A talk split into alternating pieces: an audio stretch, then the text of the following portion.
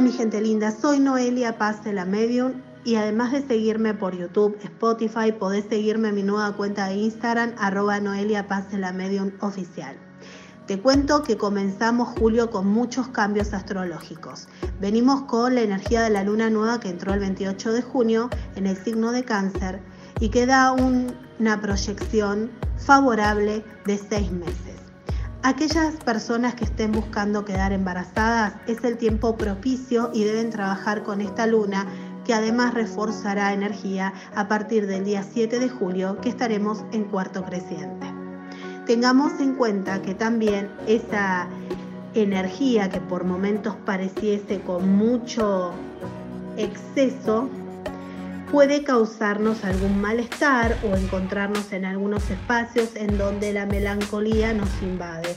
Así que mejor tranquilos tomando nuestro tiempo. También ocurrirá que a mitad de la semana, entre lo que sería el 4 de julio y el día 8, sentiremos como una sensación de agotamiento esto puede ser porque la energía cáncer es bastante pesada en lo que respecta a los sentimientos y el alejarnos para ocuparnos de muchas cosas a la vez puede hacer que por momentos necesitemos volver al hogar o necesitemos ese abrazo de contención. Consejo, meditar por lo menos 5 minutos tres veces al día para centrarnos, equilibrarnos y así apuntalar nuestro comienzo de mes.